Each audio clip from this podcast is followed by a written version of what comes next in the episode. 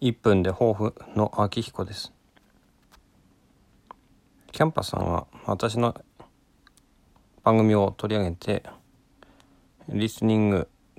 なんとかっていう番組でお話しいただきましたね。ありがとうございます。えっとまあ私はどこの馬の骨ともわからないものでございます。えっと今ねあのカタリスト書館っていう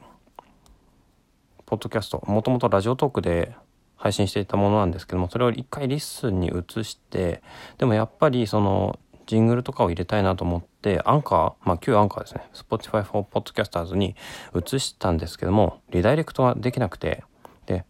間違ってねあのラジオトークの方の番組も削除しちゃってでもよくよく調べたらラジオラジオトークにリダイレクトの方法がないっていうことがあったので、まあ、サポートにメールをしたところなんですけどもまだ返事がない。だから新しいエピソードが更新できない。そんな状態。